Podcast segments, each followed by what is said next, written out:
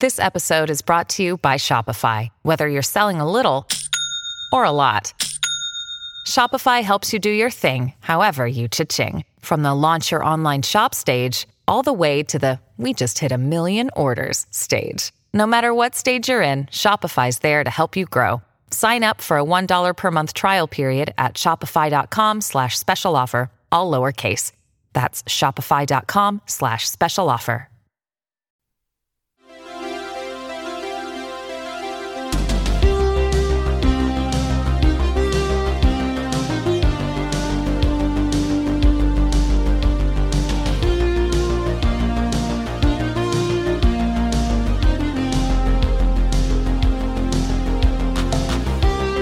Welcome back to Game of Thrones 2 Electric Boogaloo. I'm your host, Anthony.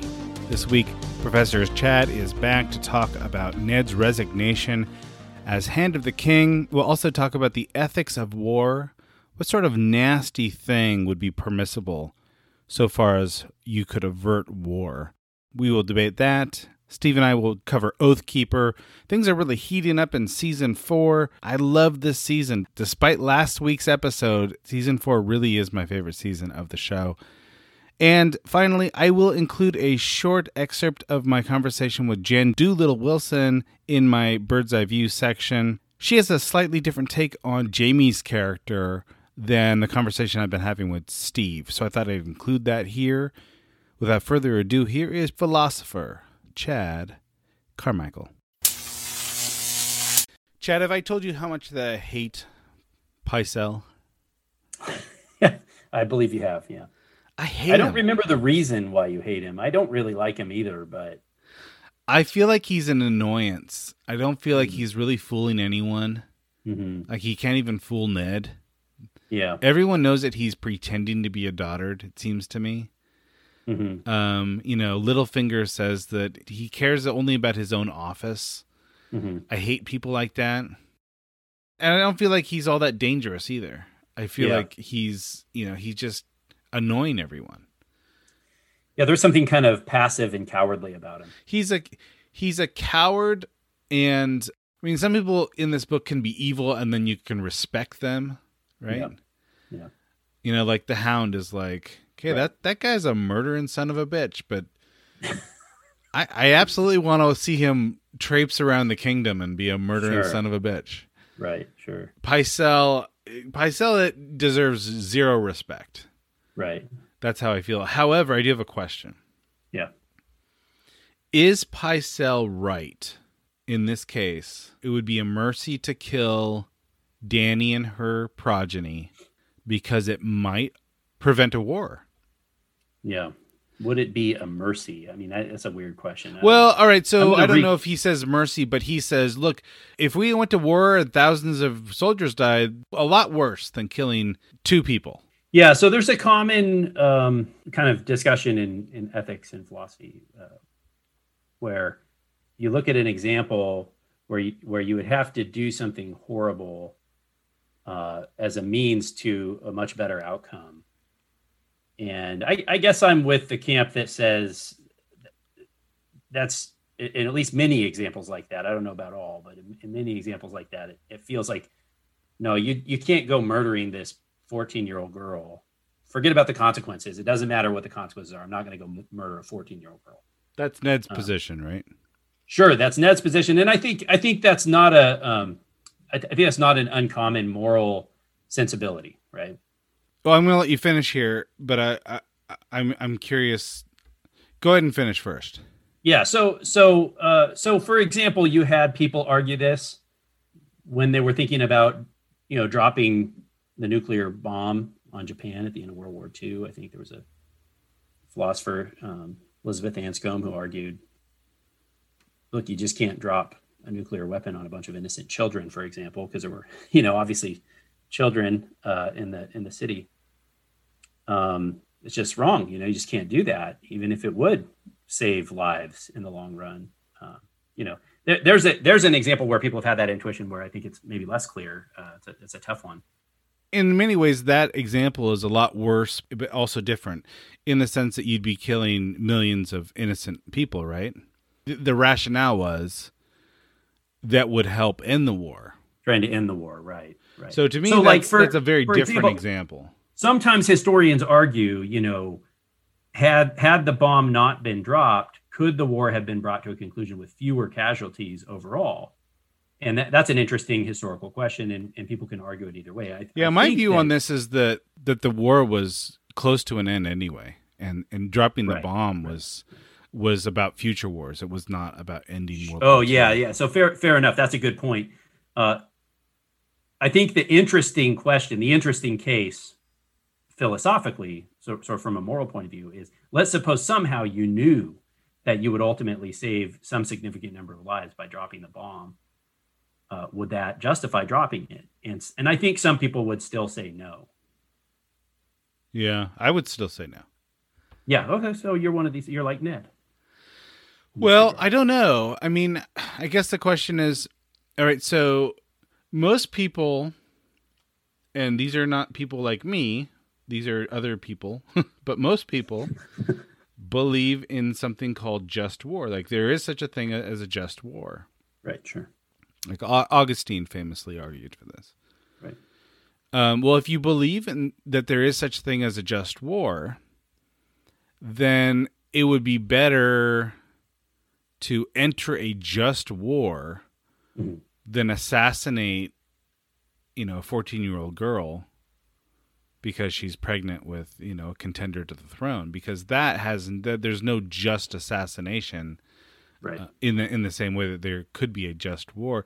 In other words the people on the front lines that have you know volunteered to fight or you know these are these are big strapping men who uh you know they're made to fight you know that kind of thing that kind yeah. of rationale. Yeah. That, that, that's more honorable. Like what ned says like look her in the eye hear her last word see if you can sure. still go through with it you know he has this idea that there's an honorable way to do these kinds of things mm-hmm. so because most people believe in a just war they'd be happy to throw off the dothraki 30 years from now because you know we're probably due for a war anyway yeah right right right you know that kind of thing i don't view it that way but um, I was curious to hear what you said because I think Pycelle does make an interesting point. Yeah. Um, you know, maybe killing two people is better than killing 10,000 people.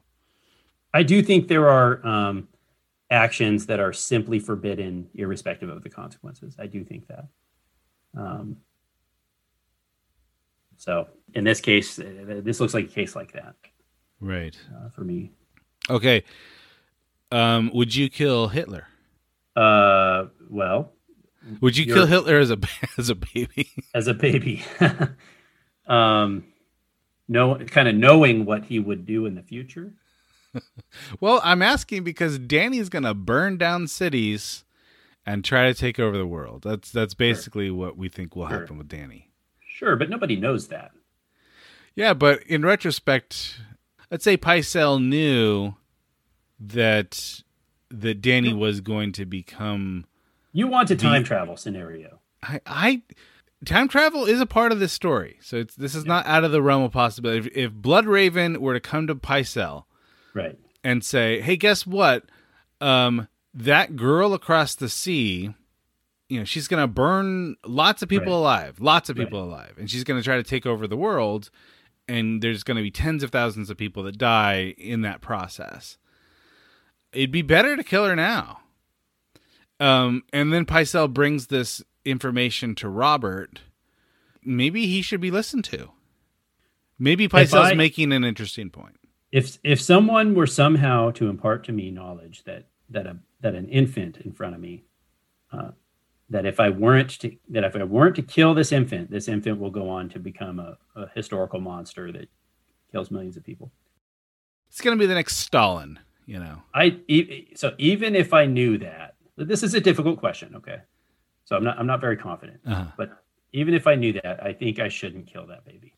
Well, you're a kind you're a kind-hearted. well, some people will find that outrageous, and I, so I, I just want to recognize that it's uh, that's controversial. But I just, um, as I said before, I think there are certain things you simply are not permitted to do. And... So the right thing for Chad is to befriend the baby until the baby becomes a teenager, and then do a Do an of mice and men Lenny situation on Yeah. the grown baby.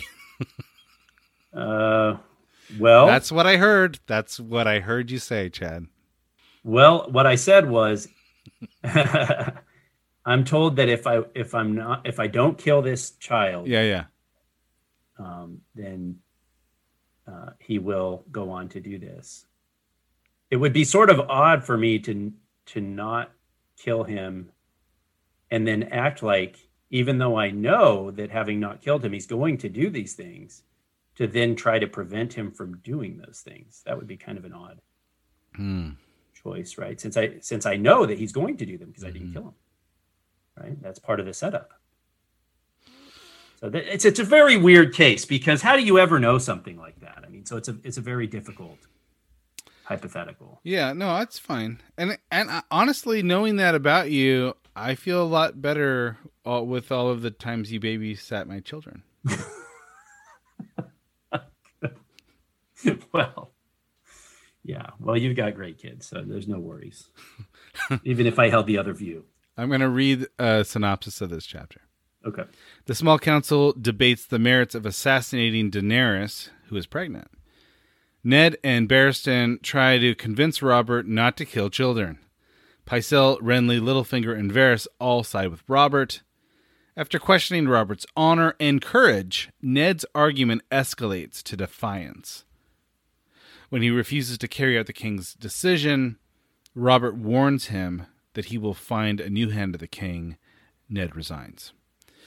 Ned leaves and plans to return to Winterfell as soon as he can. He ponders again the plot against Bran, news of Catelyn's capture of Tyrion, and wonders if the recent murders at King's Landing might be connected.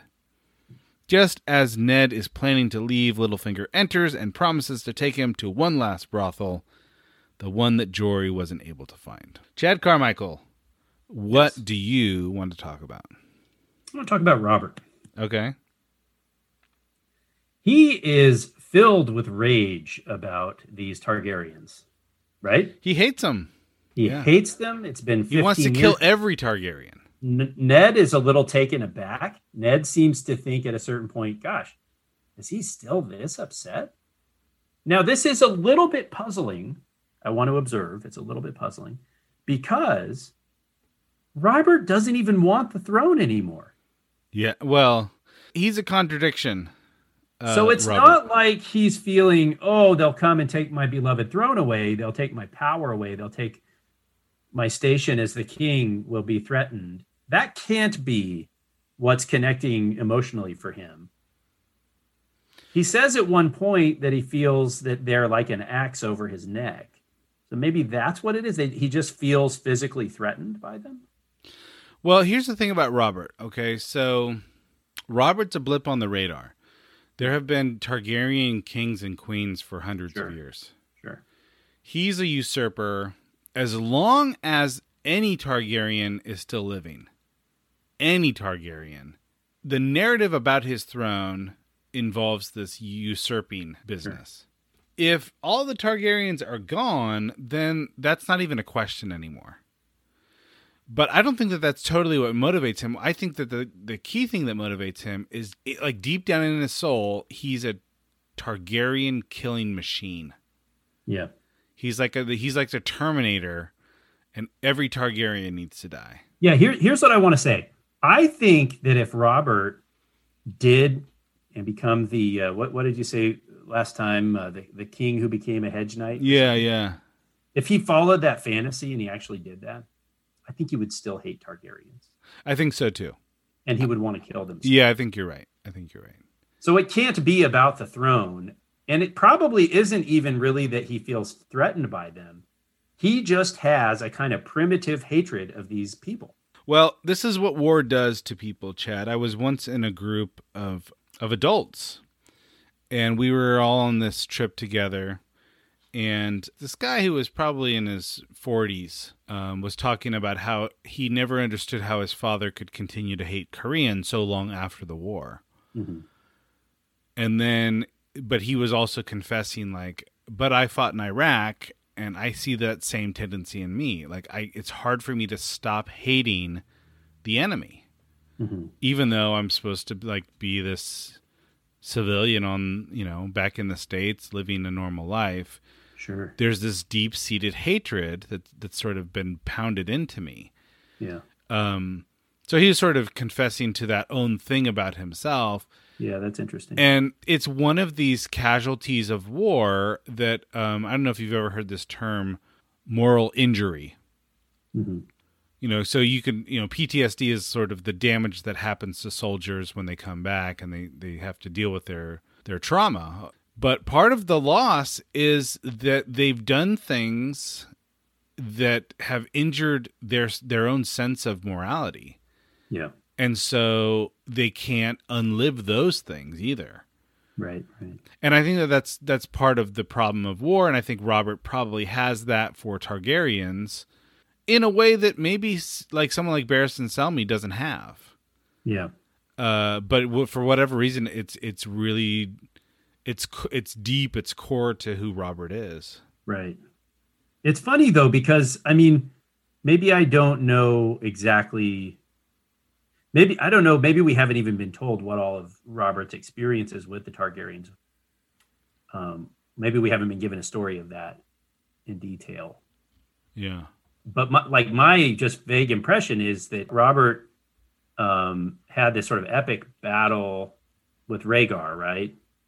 Right but it's like a fight worthy of a song or something like this. It's not like it's not like some sort of hellish war war situation where he was threatened for weeks and months by hordes of Targaryens. oh he went to war where there were like big battles where he was Yeah, fighting big battles, bl- and, blondies I mean- he was fighting killed a lot of blondies Is that right? I mean, I guess that's what I'm wondering is Targaryens seem like they show up here and there, but you sort of I guess I probably imagined the war being mostly between like bannermen of the Targaryens.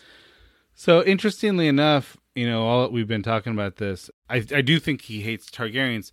The reason why John Arryn and Ned didn't take the throne is that is that Robert had a better claim to the throne Mm-hmm. because way back in the day, Baratheons intermingled with Targaryens, Ah, and so Baratheons sort of have a little bit of Targaryen blood in them. okay. So that's interesting.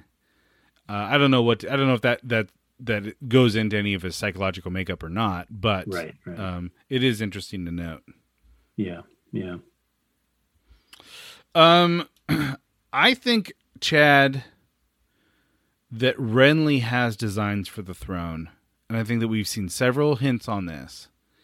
And you've been reluctant to kind of concede on this point. hmm but I want I want to make my case. I think that Renly is doing what he can to kind of undermine Robert and make alliances with the you know the, the Highgarden and whatnot. Because I think he's thinking about it. You know, what's the world going to be like when Robert's gone? hmm in this chapter, he is very vocal about killing Danny. Right. He wants to kill Danny. He wants. He, he says it should have been done long ago. Yep.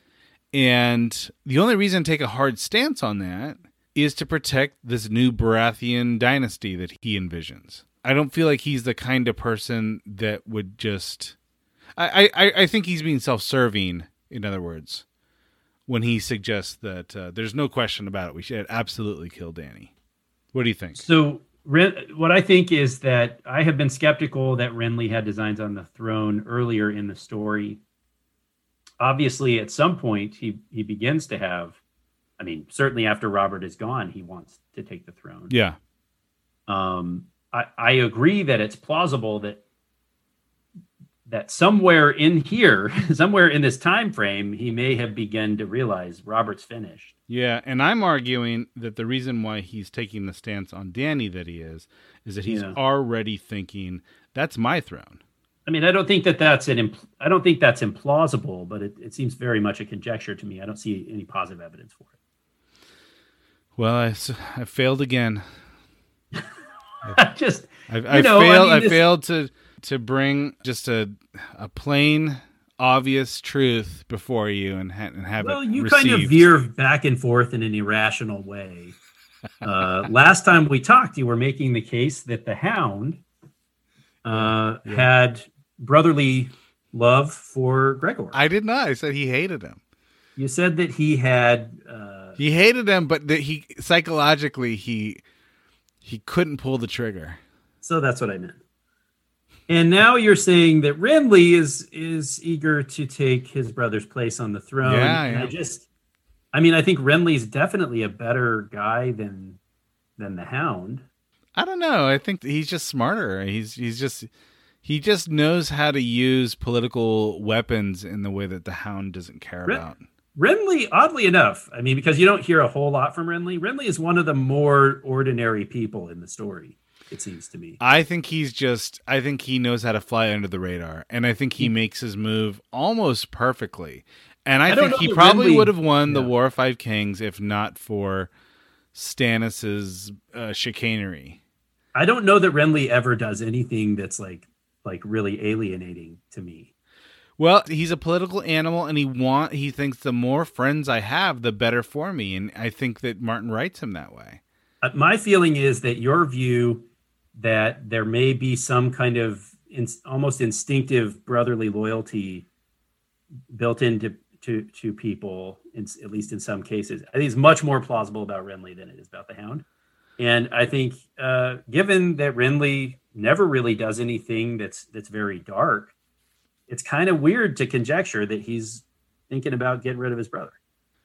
I think that he has designs on the throne, and that's why he wants Danny out of the way.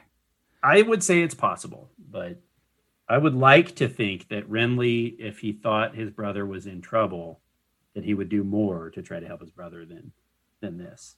I mean, it would be nice if there was one character in the whole story that was not like a complete moral idiot. No, no, I think you have those. You absolutely have those. Who who did you have in mind? Um, I wouldn't consider. Okay, so your your language. he- I'm just going to remind you of your language. Yeah. The phrase you used was complete moral idiot. Yeah, fair enough. Okay.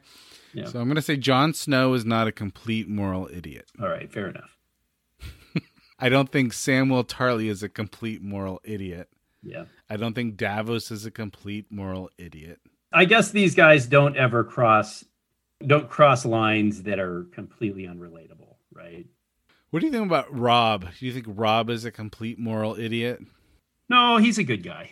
I think he's driven by vengeance. Yeah, I don't think that Yeah. demonstrates moral fortitude. yeah. Um, Well, sure. I mean, you can be flawed without being a complete moral idiot, right? okay, so you've made your case. There, there are, uh, there are a few characters. all right.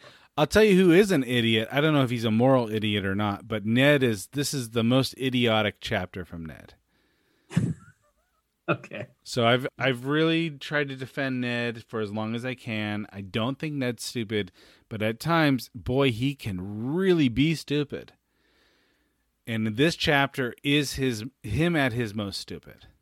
You think he is stupid to insist on this kind of high-minded approach to the Targaryen issue? I don't know then- what he should have done. Yeah. I don't know what he should have done in that conversation with Robert. What I do know for certain is that he should not have resigned Hand of the King. Uh huh. Uh huh. uh he i mean he doesn't want the job he hates the job i get that he can't abide uh, what robert's doing and i can see wanting to kind of throw a, grenade a, a grenade on the table you know Mhm. to sort of have that moral high ground but his wife has just captured tyrion and he knows it Yeah. he needs to be doing things that will allow for that situation to play out in a way that will be beneficial to Catelyn. Because by resigning the hand of the king and by making an enemy of Robert, now he's lost his best political asset Yeah. against Tywin Lannister and Jaime Yeah. Lannister and Cersei Lannister and the whole brood of them, right? So he should be smart enough to know that Cat is actually is in trouble. She needs help. he should be doing everything he can to use his station to get her out of that predicament. Once she's safe and sound, I think that he can be as morally high minded as he needs to be, and he can quit if he wants to. So what you're saying is that to keep your wife safe, you would sign your name on an order to murder a 14 year old girl. To keep my wife safe, I would sign my name on an order to kill the future Hitler. Yes. that wasn't the question. A 14 year old girl who's pregnant. Okay, so here's what I would have done. Yeah. I would have said, Robert, don't worry about it. I'm going to take care of this for you. All right. You don't. You, Wow. you never have to think about Danny Targaryen ever again. I am absolutely going to take care of this. We're going to put down this rebellion before it starts. You can trust me. I'm your best friend. Don't promise to kill the, the child yet. Just exploit the trust that you've you've earned with Robert. Go help your wife. Figure that out. Get Mhm. get her safe and sound up in Winterfell. Keep your office, and then figure it out when you're out of the room. He he's a hothead. He bl- he blows up the whole situation in that moment. He's unyielding. Yeah. He knows he's crossed the line with Robert. He starts questioning not just his honor, but his courage. Yeah. And that with Robert is a bridge too far. His timing is just absolutely horrible. Just Is del- never just a- delay it a little bit. Yeah. Help your wife and then figure it out later. I mean, he's not. I agree when people criticize Ned for not being very, very good at strategy. He's not. I agree with that. But I, in this moment, I'm. I. I feel a little proud of him that he. He sort of feels. It sort of feels like he's saying, you know what. Some things are more important than even my life. I mean, I. I sort of admire someone when when they have that. I guess so. Um, it doesn't help Danny at all. What he does does not help Danny at all. They still try to uh, assassinate her. So he may win the argument, but he absolutely doesn't win the relationship. And that's what he needs to do in that moment. He needs to win the relationship with Robert. That's Yeah. what's better for Danny. That's what's going to be better for everyone. I think there's something noble about taking a stand in the way that he did. What I what I would criticize him for is I don't know why he's moving so slowly after that episode. He should be moving much more quickly. He should not be talking to Littlefinger. Well, he he actually does come to that conclusion. He's like, "Look, I normally don't take a boat, but maybe I will. Maybe I'll take the next boat out." Yeah. That's how he's thinking. And then Littlefinger comes in, and of course he's it's it's his curiosity. He's like, "Well, I should I should see this through." Um, whatever the case is, you know, right? He should not be listening to Littlefinger. He should actually be getting on the boat. Yeah. But this is when it I think falls apart for Ned. Wait, Yeah. but here's okay. Here's here's a part in this chapter. He says, uh, "This is after he's left." Um, and Littlefinger is announced to him, and it says Ned was half tempted to turn him away, but thought better of it. He was not free yet until he was. He must play their games. Yeah, yeah, yeah. Okay, th- this is terrible. He should have said, "I'm not interested in talking to Littlefinger. Tell Littlefinger to go. You know, whatever." Right. and and that would have been a much better move there. I, he, he involves Littlefinger. He it's it's like Ned, you're not good at playing these people's games. What you need to do is you need to get your daughter and leave right now. Well, yeah, sure. I mean, that could have worked. I And I, if- I think the he would would be in the situ- him- he would not be in that situation if he hadn't resigned his office. But yeah, sure, but but he did, and I and I admire him for taking a stand. But it's time to leave at that point. And I would say to him, look, if if if the first boat out is like two hours from now, that's too long. You need to leave now. Now, you need to leave. Yeah, no, I get it. I get it. And now he's going back to the north. There's going to be war, so he's, he needs to make preparations for war. Um, notable introductions in this chapter. Uh, Roose Bolton, we hear about him for the first time. Oh, is that right? Yeah, we hear that Barristan Selmy fought for the Targaryens, right? Mm-hmm.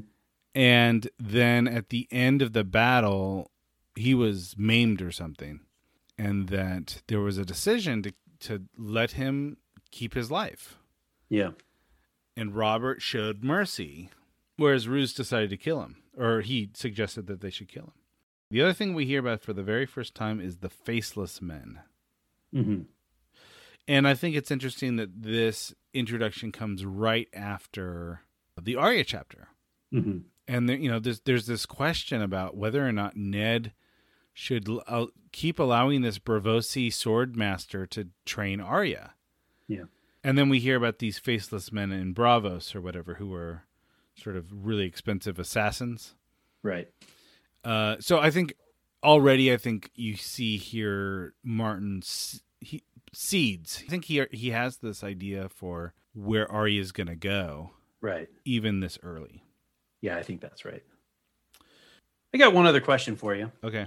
So Varys pretty pretty clearly advocates for killing Daenerys. Is that really what he wants? I don't think so. No. I don't either. I guess he just saw that. Oh well, this is where the majority is, and my vote won't help if I vote against them. He's very strange in this chapter in that he is he's just told Ned in the previous chapter that he knows about the tears of lice and knows that this is what killed Jon Arryn, right? Yeah.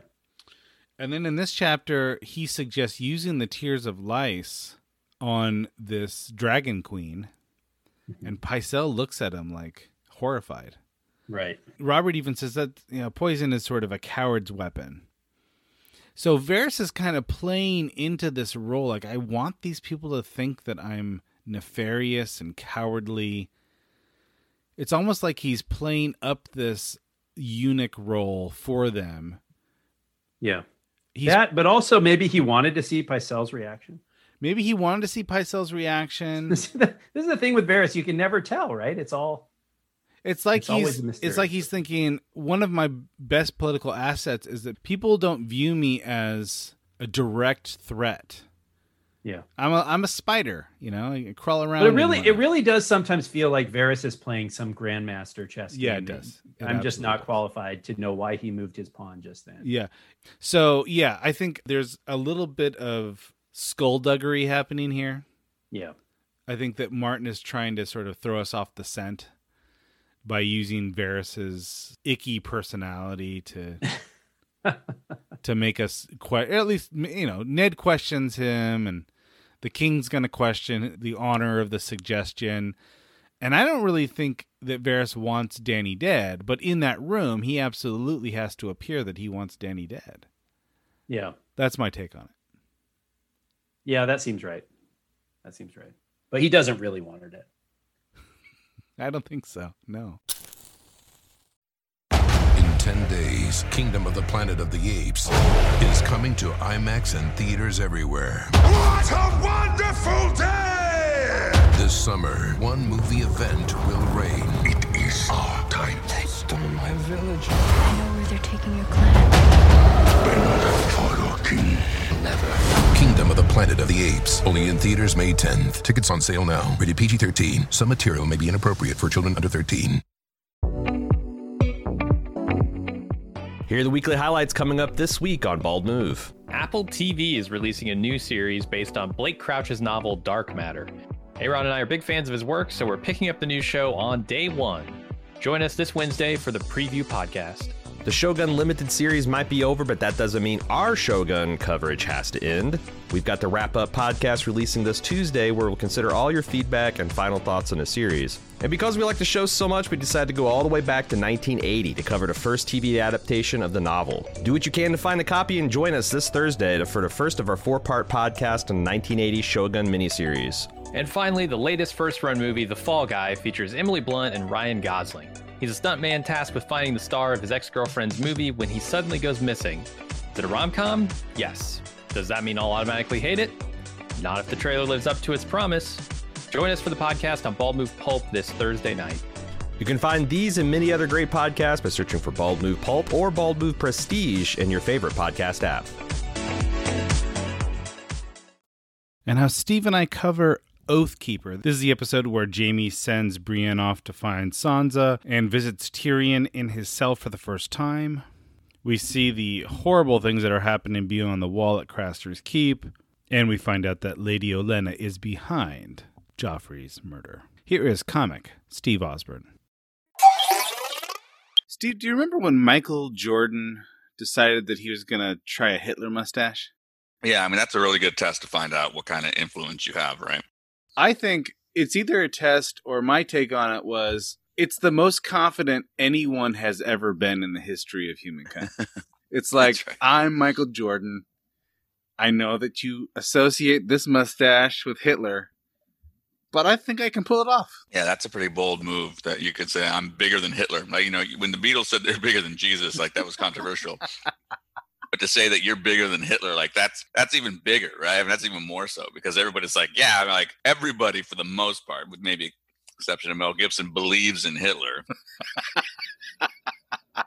I think Dany is the most confident she's ever been in this episode. Yeah, I, yeah, I could see that. I think she may be the most confident anyone's ever been in the history of West. She, hmm she's as confident as a Michael Jordan. Michael Jordan with the Hitler mustache. Yeah, no, so I mean, she's so what does this do for because we've talked about her being sort of altruistic to some degree, right? Or at least when it comes to the idea of freeing slaves. And um, you know, I've kind of been in the camp that yeah, I mean there's an advantage to that, right? I mean, it's not completely without, you know, some sort of self-serving quality, right? Well, she definitely sees herself as a g- good guy. I don't. I mean, I think someone like Littlefinger would be like, "There's no such thing as good guys. There's winners and Mhm. losers, and I'm going to be a winner." But I think she really looks at herself as, "I'm the good guy, therefore I need to become a winner." And while that has merit, I think that there's. I mean, it, it was glaring to me that she's decided to repay torture with torture. Right. And there's no altruism there in my mind. Right, I agree. And this is this was a point of conversation because Heather's, you know, more she she sees Dany as being somebody who's, you know, she's she, you know, was under under a certain degree of slavery herself.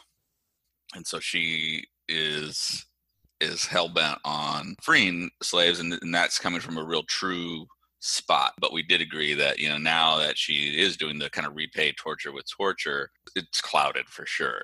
Uh, like I said, she's uh, she's confident. She's confident that what she's doing is right. Right, and that's um, and that's going to be that's this is but again we're seeing like all these elements of weakness or or at least deficiencies from all these different kings, and I think Tywin gives us a nice summation of that the episode prior when he's asking Tommen to say what's the most important part about being a king. Uh, hmm I think that this episode has some of the best dialogue of the entire series, and I'm just thinking about the Bronn Jaime duel. Yeah, Uh, and then that sort of jumps right to Tyrion and Jaime in jail, which is just dynamite. Yeah, great scene. That jumps to Sansa and Littlefinger and the ship, and that jumps to Olenna and Margaery, where basically Olenna reveals that she was behind the whole thing. Right, and uh, you know I was kind of sort of on the right track, I guess, with the necklace, right, but not. Right. So the necklace, right. So the necklace was important. And so it's sort of like Sansa uh, clearly unwittingly participating. Right. But if ever it came back to her, like, okay, so you were wearing the necklace that had the poison, and you're telling us that you had nothing to do with it, you know, that kind of thing. Right. So she did kind of participate unwittingly. And part of it was through this back channel relationship with Sir Dontos, who still sucks even from the grave. And, Mhm. you know, Olenna and Littlefinger are the kind of the puppeteers here, right? Well, yeah, and and I mean, Because what does Littlefinger already- do? Littlefinger shoots Dontos in the face, takes the necklace, pushes it off the side of the boat, and it, I think it like falls right onto Dontos's body. yeah, Clearly, Littlefinger is. I, I think he may be covering his tracks. Yeah, and and that's the thing about Sansa puts her in a position where it's like, well, what are you going to do? You're going to rat me out? Who has more to who who would have more of a motive in this case? And it was your necklace. Yeah. How do you want? hey, So no matter what, I feel she's just. I mean, again, Sansa just continues to get to get screwed over, um, because now she's a prisoner again. I mean, now she's a new prisoner in a, in a you know a different way, right? I mean, where's Yeah. what are your options? Uh, Yeah, I mean, where where's he gonna? Where's Littlefinger gonna take her? Not not home, not to Winterfell. No. he's taking her to the Eyrie, um, which you know named. would be yeah would be uh yeah, you know, it's it's her aunt and uh, the Eyrie. Uh, you know, her aunt's a little bit touched, but uh, but you would think bit, that yeah. that'd be a little safer place than King's Landing, anyway. It depends. It depends on Littlefinger's plans, right? I mean, Yeah. Uh, he doesn't get Sansa out of the goodness of his heart. We know this. I love this dialogue between Tyrion and Jaime in the jail cell. These two, you get the sense that there's a long history there. I think these actors are doing a great job of. Feels like there's a long familiarity between these two characters. Yeah, they feel like old brothers talking. Yeah. And interesting that Jaime still kind of wants Tyrion to play the play along with the you know Joffrey's not really my son that kind of thing. That was uh, Right, right. I thought that was great. I love that scene. Jon's up north, and uh, the the idea here is that Jon is driven by what he thinks justice looks like, and so that there's this interesting parallel between Jon's sense of justice and Dany's sense of justice. hmm So Jon says, if Mormont was our father, then we need to go get justice for him. Dany's notion is, okay, these slavers tortured and killed these slaves. Now we're going to torture and kill the slavers. And I think that on paper, those things may look like they kind of balance out. But then the question is, is Jon the kind of guy that would torture someone to death? Right. I don't get that sense. So yeah, so th- I think that there's this nuance here between the two.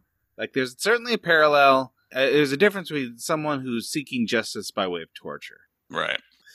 And all right, so Karl, who has a nickname, he's called Clubfoot Karl.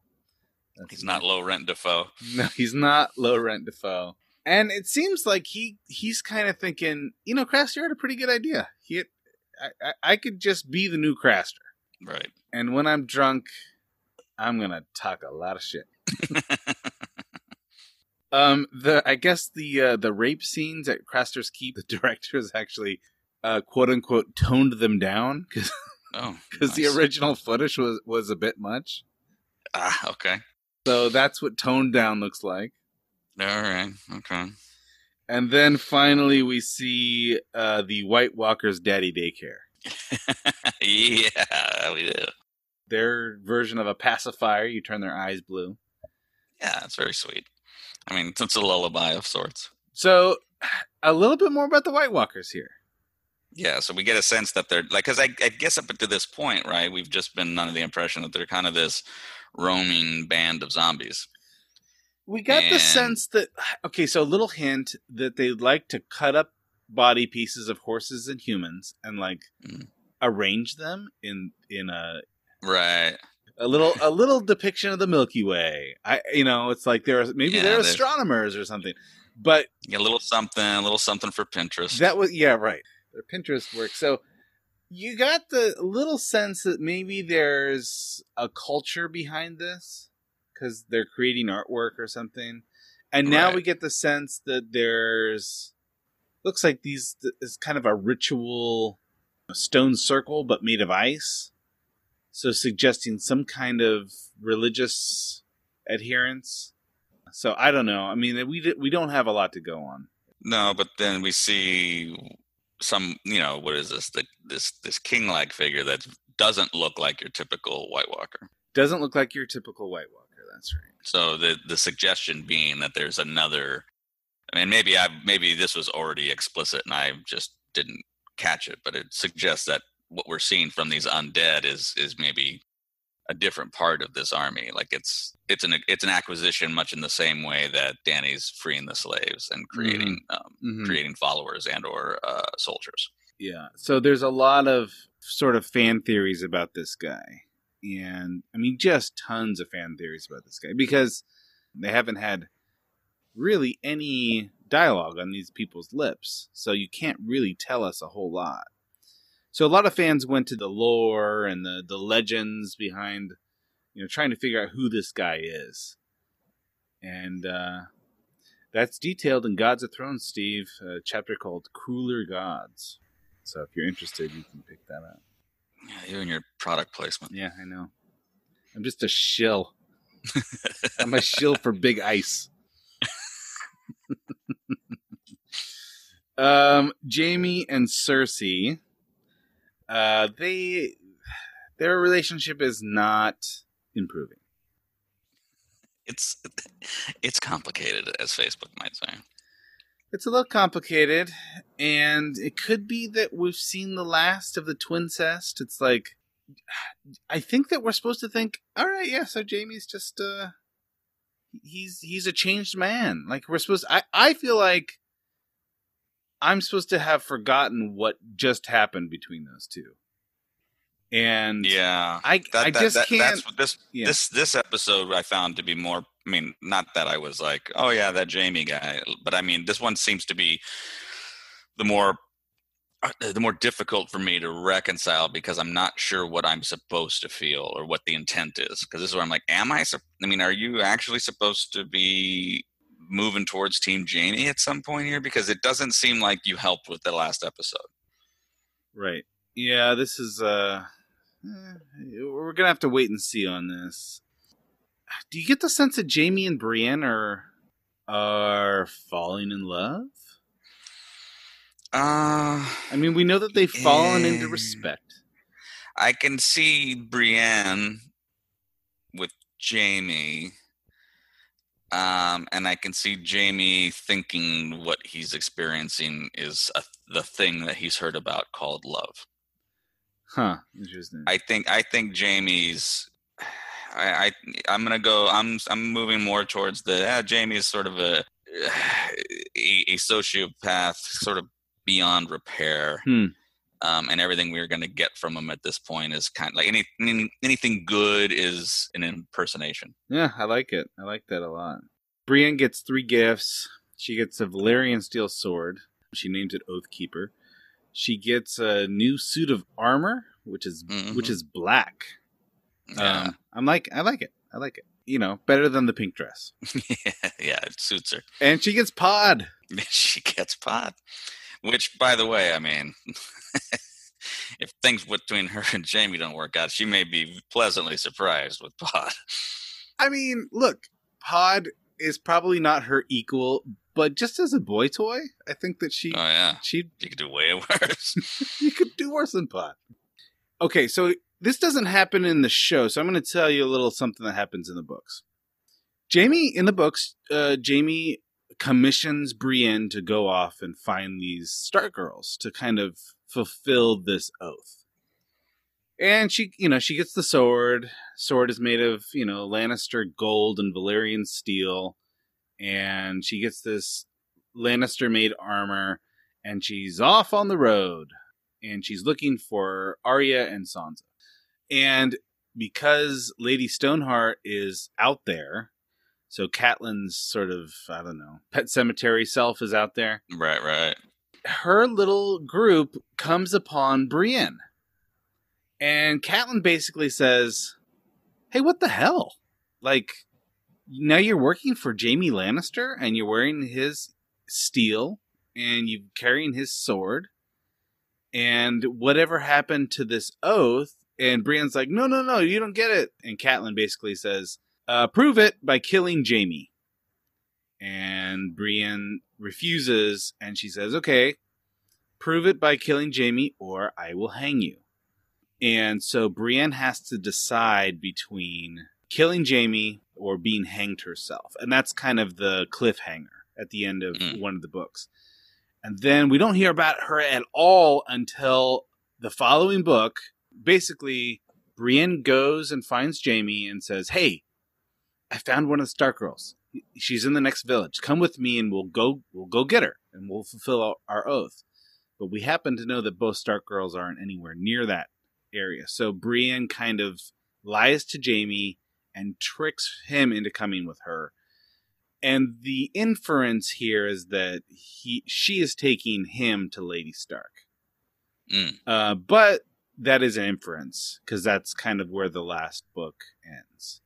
Oh, okay, wow. So clearly, none of that happens in the show because uh, Catelyn's. We've got no, yeah, we have no, we we no don't have a, so that's we don't have a weekend at Catelyn's. yeah, no weekend at Catelyn. So uh, that's that's kind of for book readers. You know, that's kind of a complication to their relationship that we're not going to see come to fruition.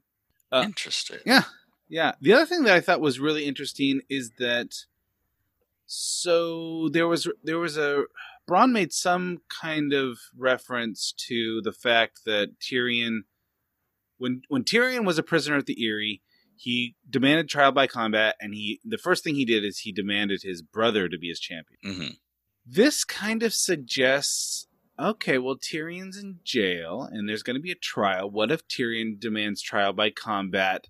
If this had happened a few months ago, maybe, just maybe, he would have called upon his brother. Right. And his brother would have decided, had to decide between Tyrion and Cersei or whatever. right. Right. Which he's kind of in that predicament anyway. But the fact that he has no hand means, yeah, Tyrion does not have that asset. He can't call on Jaime to, for trial by combat. Right. No, no doubt. And who? Yeah, exactly. So the fact that Jaime lost a hand has not just complicated his narrative, now it's complicated Tyrion's narrative. I'm into that. I think we covered. Did you notice that Kill the Masters was written on a wall in English? Ah, yes, yes, I did. Did that take you out of it? a little bit, because I, I just, oh, I guess this scene is him going. I don't know what this says.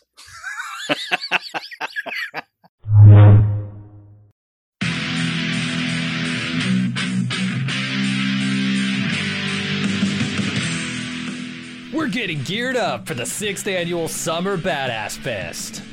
And while we're working on a slate of apex badass films to enjoy, we've got an early action packed announcement to make. Just like last year, we're kicking off Badass Season with a live movie watch and podcast recording. We've rented out a theater for connoisseurs of action films and bald move fans that just want to have a great time. Unlike last year, this year's movie is top secret. Hush hush. No hints, except it's incredibly badass. It stars an absolute icon of the genre. We're willing to bet most of you haven't seen it, and it's going to be an incredible viewing experience with a packed house of bald movers. Those of you who came to last year's screening of Total Recall know what a party it was. And those of you who didn't, now's your chance to experience it. Meet me and Jim, order some custom movie themed drinks at the theater's full bar, then watch us record the full podcast for the movie. We reserved the venue over twice the size as last year, but seating is still limited. It's happening Friday, Friday, Friday, June 21st at 7 p.m. in our hometown of Cincinnati. Get full details and buy tickets at baldmove.com slash live. Cincinnati's actually a pretty great city to visit, and we've got lots of details for side adventures on our event page as well. The Reds are playing the Boston Red Sox in their fantastic Riverside Stadium. The thrills of Kings Island just minutes away, and I'll be leading a kayak trip down the scenic Little Miami River on Saturday. Again, get full details and get your tickets now on our Badass Fest 6 page at baldmove.com slash live, live, live.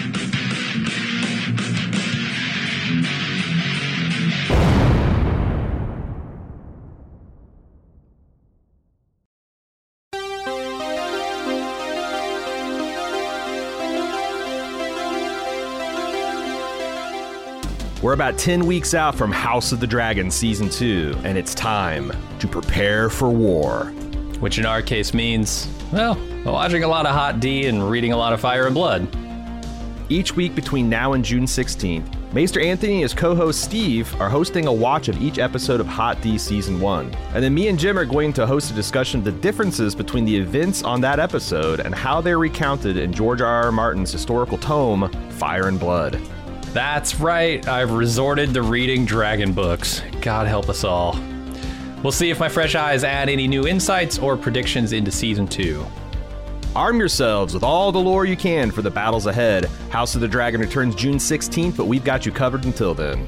Check out all of our upcoming Hot D coverage on the Hot D feed or on Bald Move Pulp, available wherever you listen to podcasts.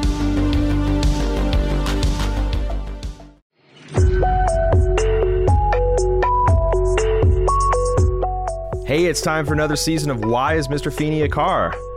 The premise is simple a Gen Xer and a millennial watch old 80s action TV to see what still works and what doesn't. In previous seasons, we've done podcasts for Knight Rider, Airwolf, MacGyver, A Team, and more. However, this year we're doing a very special season of Feeney. We're going back and reviewing the very special episodes of 80s and 90s sitcoms. Come cringe along with us as Hollywood tries to warn our families of the dangers of underage smoking, drug abuse, alcoholism, eating disorders, and much more. We start out with the episode of Boy Meets World where a high school kid gets sucked into a cult. Worlds collide as the Mr. Feeney finally makes an appearance on Why is Mr. Feeney a Car? Join me and my buddy Jay each week for episodes full of nostalgia and secondhand embarrassment. And don't worry, if very special isn't your speed, we've also got some all time classic Knight Rider episodes to close the season with. Find Why is Mr. Feeney a Car each Wednesday on Bald Move Pulp starting April 3rd.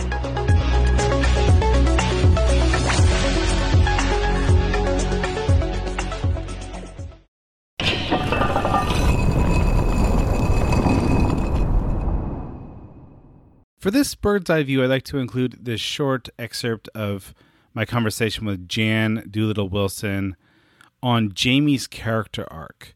Jaime's such a complicated character, and so that anyone that loves to follow Jaime probably has a complicated relationship with that character. And I think Jan brings that out really well in this conversation. And I think it is somewhat of a different view than Steve's view of Jaime, which is a show only view. So I thought I'd include that here. Here is Jan Doolittle Wilson. I think Jaime views himself as a lion among, you know, sheep. Yeah. Um, and every now and again he'll find a sheep a a sheep. Yeah, you. I think that is the singular, right? Yeah. for some reason, I for some reason I got a little bit confused there. Um, I do think he finds a sheep interesting, and he will, um, you know, he'll sort of befriend the sheep and learn a little bit about the sheep. But at the end of the day, he's really true to his own egotism. And even though I find him a very interesting egotist, I think that that's kind of core to his character. But I do think that maybe Jaime and Tyrion are on sort of parallel story arcs, but going in different directions. Yeah. So Tyrion is heroic, and we love Tyrion for his truth telling and his humor and whatnot.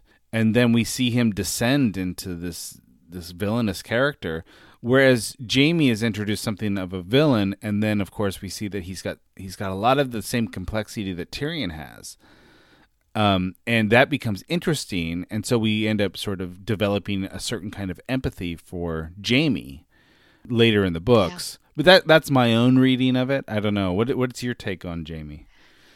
I have so many thoughts about Jaime. If you, uh, at some point when you do another Jaime podcast, I would love to be a part of it. But um, he's actually one of my favorite characters for a lot of the reasons you just stated. And I'm I'm somewhat reluctant to tell people that Jaime's one of my favorite characters sure. because he does horrific things, right? I mean, we're introduced to him pu- pushing a child out of a window. I mean, it, so when you say, "Oh, I love this character who pushes a child out of a window," it makes you sound like you're this horrible person, right? But I love him for that complexity you just described, right? Any any kind of character that defies expectations, that has these multiple layers, Mm. that has both the moments of just incredible heroism, but also just incredible horrible choices and villainy and, and even a hint of evilness to their character right? I find that incredibly compelling and it's it's part of the reason why you know george martin is such a master storyteller. So jaime's interesting. Um Well, I think it's he's interesting like- from a disability theory Yeah. standpoint um, but he's also just interesting just in terms of a literary standpoint. Yeah, I think that there's enough groundwork laid with Jaime that you realize how much of his identity is wrapped up in that that sword hand of his. that sword hand yeah it's who he and is so when he loses it, he's still you know that he hasn't lost his self because you know he's you know he's he's more complex than the sword hand. And yet um there's enough groundwork laid for that character that now you're thinking, "Oh, now he's so like he was this he was he was interesting, but now he's infinitely more interesting." yeah knowing now that he's lost the thing that has sort of fed his ego all those years. yes Um, Anyway. And he doesn't turn into a, a miraculously saintly person after he loses his hand, which again, from a disability standpoint, is great Yeah. because we don't want disability to signal some like, oh, now he's an angel. Mhm. He's still deeply, deeply flawed Mhm. after he loses his hand. He just again offers us a different point of view of the world from this new vantage point. And he doesn't now gain this some new sort of superpower because of it. Thank God. right? I mean, how often have we seen that, right? So he Mm-hmm. is kind of the same person he was. He is just able to gain new insights and have new forms of knowledge Mm-hmm. because his identity has shifted so much and how people see him has shifted so much. Mm-hmm. Nobody would dare laugh at Jaime Lannister before. And suddenly he knows now what it's like to be humiliated. Yeah. He knows what it's like to feel powerless. He knows what it's like to not be able to fight and defend himself. That is completely foreign to him until he loses that hand. And so, much like Tyrion, who has had a lifetime of practice, Jaime has to come up with new strategies. I always relied on my sword hand. I don't have that anymore. How do I survive this new Mhm. world? And it's fascinating to see how that develops. Yeah. My thanks to Jan, as always, for her perspective. If you're interested in looking at Jan's book, Becoming Disabled, it's published with Lexington Books. Of course, you can buy it on Amazon. It's called Becoming Disabled Forging a Disability View of the World.